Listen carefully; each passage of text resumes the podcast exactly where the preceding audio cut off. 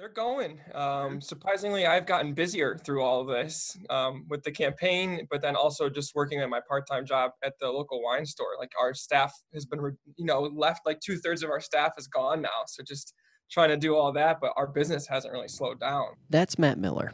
He's a candidate for New York State Assembly in the 131st District.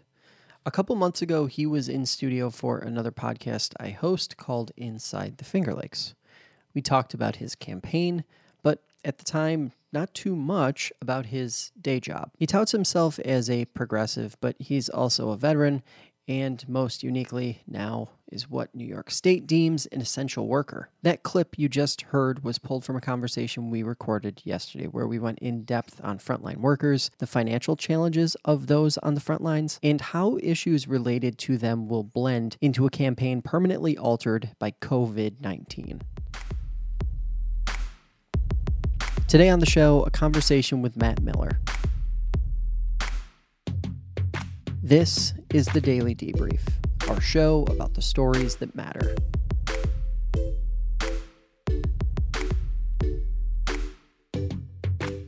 I have some of my coworkers who are, you know, in the beginning of this, were so terrified that if they got sick or if our liquor store wasn't deemed essential, we were going to lose our jobs and she wasn't going to be able to pay for rent. And then there wasn't the eviction thing into place yet. So, I mean, she yeah. was almost in tears thinking that her whole life was going to crumble. And that's only because she would have missed one week of worth of paychecks. That reality is a significant one for those who live paycheck to paycheck. Numerous studies over the last five years have shown that a growing portion of the population is living on the brink of financial collapse.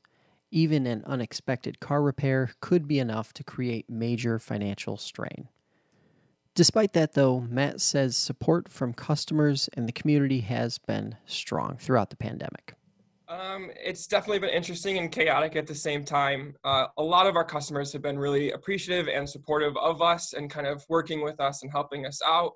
Um, it definitely is stressful. Like I said, two thirds of our staff is gone. So we're really just trying to lean on each other and smile and laugh our way through the best that we can. Even though we're not healthcare uh, frontline workers, we definitely are getting a lot of stress from this for sure. But we're all working together and we're, we're getting through for sure. That internal community is also worth spotlighting.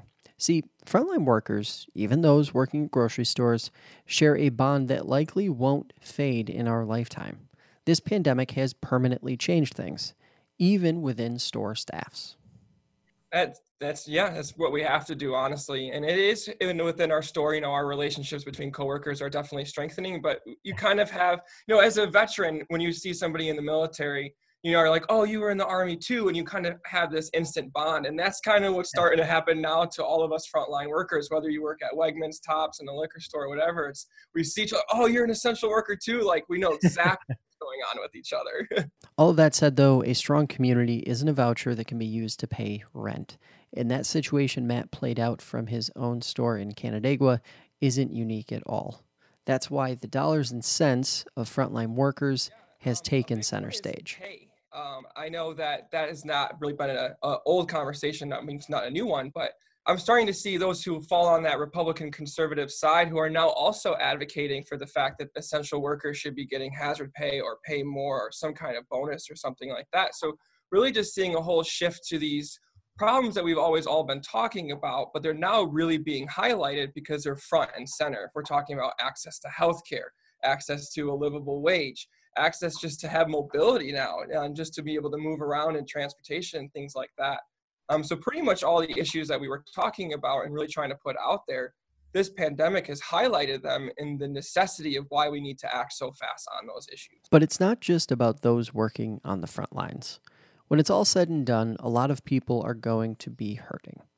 Matt is also advocating for significant assistance to small businesses and local farmers, something he's seen support for grow in recent weeks amid the pandemic.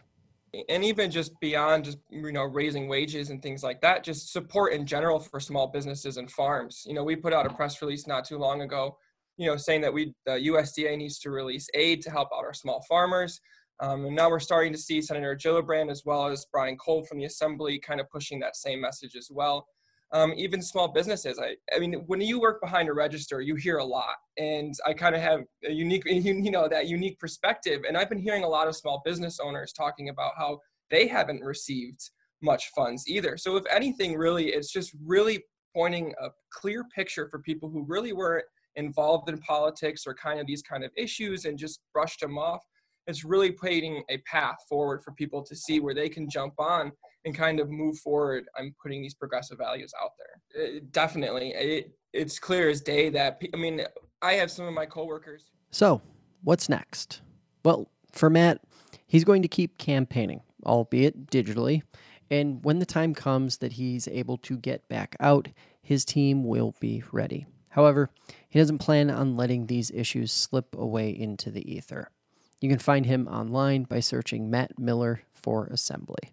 If you'd like to hear the rest of our conversation, that will be released on Thursday. Just visit fingerlakes1.com to check that out. And hey, before we go, I have two quick favors to ask. First, if you're listening to us on Apple Podcasts, rate the show five stars. It helps new listeners find the program and also lets us know that you enjoy what we're doing here.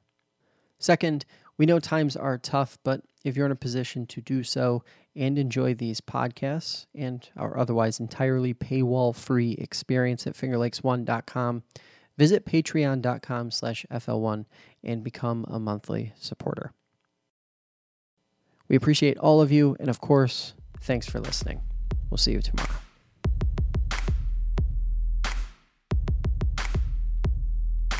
The Debrief is our daily show about the stories that matter in the Finger Lakes region and upstate New York.